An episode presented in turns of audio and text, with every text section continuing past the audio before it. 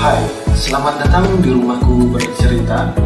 Rumah yang menjelma menjadi sebuah roket yang akan membawamu pergi jauh ke ruang angkasa. Dan di sini, kita mencoba menembus batas-batas pemikiran kita Melalui sebuah kata-kata Adaptasi antara wilayah dan hati Melewati hari demi hari dengan segala turbulensi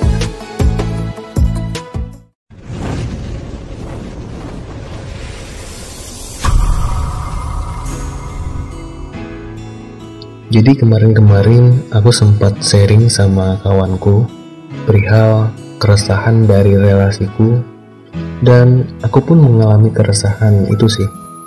Perihal ketika kita punya barang atau produk untuk dijual, kita udah coba jual tapi produknya atau barang itu nggak ada yang beli atau dalam tanda kutip nggak laku. Terus kutanyakan kebetulan uh, kawanku ini dia bekerja di bidang yang masih ada korelasinya sama dunia iklan. Dan aku tanya gini bro gimana sih cara buat sebuah iklan? Dan iklannya itu bisa bermuara pada orang yang lihat iklan itu bisa langsung beli produk kita. Terus dia bilang lu mau buat iklan dalam bentuk apa? Terus gue bilang kan kalau bikin iklannya dalam bentuk video gimana? Terus kata dia ada dua tipe dalam iklan itu. Yang pertama ada hard selling, yang kedua ada soft selling. Nah, iklan soft selling itu menyasar hati, sementara hard selling itu membidik kotak atau secara langsung ke produk. Contohnya, ini produk terbaru yang paling bagus. Kami beri diskon hanya untuk hari ini. Atau iklan teh Japana teh Japana, tehnya para raja, langsung ke produknya. Nah itu hard selling. Kalau soft selling itu karena menyasar hati, iklan soft sell itu umumnya lebih dibuat artistik. Mungkin teman-teman pernah nonton iklan He Happy He My Brother milik grup band asal Inggris The Hollies.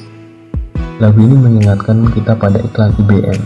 Di awal adegan kita tidak pernah seperti menonton tayangan iklan, tapi seperti menyaksikan film dokumenter tentang hewan. Coba deh tonton iklannya di YouTube ada kok. Itu ada kayak induk dan anak. Iklan itu kan menampilkan dua ekor gajah induk dan anak yang tengah berjalan di padang pasir yang tandus. Sang induk dengan penuh kasih memandu anaknya melewati berbagai rintangan selama perjalanan. Walaupun hanya berdurasi 0,29 detik, iklan tersebut sangat menyentuh. Iringan lagu He Ain't Happy He My Brother memperkuat alur cerita iklan tersebut.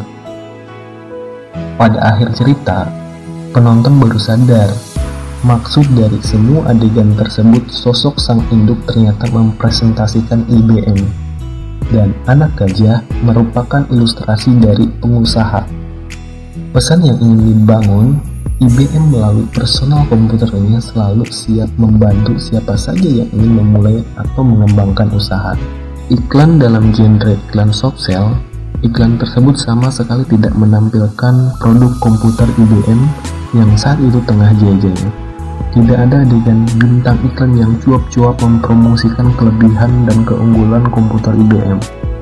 Sebagai produsen komputer global terdepan saat itu, IBM sangat percaya diri sehingga lebih melihat atau memilih gaya komunikasi iklan soft selling. Lawan dari soft selling adalah hard selling. Kalau pada iklan soft selling, iklan lebih mementingkan konteks ketimbang konten. Pada iklan hard selling sebaliknya, yang penting adalah konten. Alur cerita iklan, alur cerita iklan storyboard tidak perlu menjelimet, yang penting isi pesannya sampai. Karena itu iklan harus dibuat sesederhana mungkin sehingga maksudnya jelas. Contohnya, iklan jam sostek versi pensiunan. Meski sederhana, iklan itu sangat dramatis. Iklan tersebut menggambarkan seseorang laki-laki tua yang berbicara secara monolog dengan logam Betawi yang kental.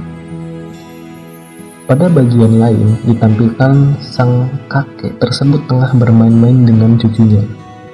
Storyboard iklan tersebut dibuat hard sell. Coba simak kata-kata yang dilontarkan lelaki tersebut. Dia bilang gini kan, untung ikut jam sostek. Ada jaminan hari tua, jaminan pemeliharaan kesehatan, jaminan kecelakaan kerja, dan banyak keuntungan lainnya. Bisa buntung tua agak punya jam sostek gitu. Nah itu kan hard sell. Contoh iklan hard sell lainnya, contohnya iklan makanan ringan, Misalkan iklan cemilan keripik kentang Leo versi perang suku. Mungkin pernah nonton dulu iklannya waktu zaman kecil. Nah, perang hampir pecah. Tiba-tiba salah satu kepala suku membawa keripik kentang Leo minta izin untuk makan keripik Leo dulu. Perangnya kan hampir saja pecah nih.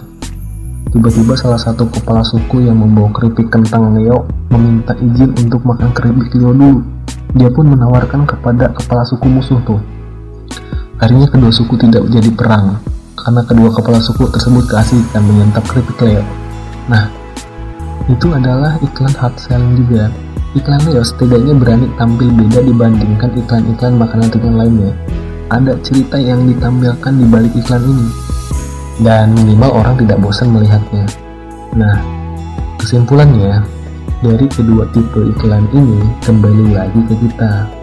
Kita tinggal sesuaikan sama produknya buat konsepnya mau hard selling atau soft selling intinya ketika buat iklan biar tepat sasaran tujuannya harus jelas diarahkan ke sasaran yang tepat menggunakan media yang tepat terus pesan dikemas dengan unik dan kreatif setelah itu anggaran dan estimasi hasil Nah mungkin sekian dulu di rumahku bercerita hari ini. Semoga bahasan kali ini bermanfaat.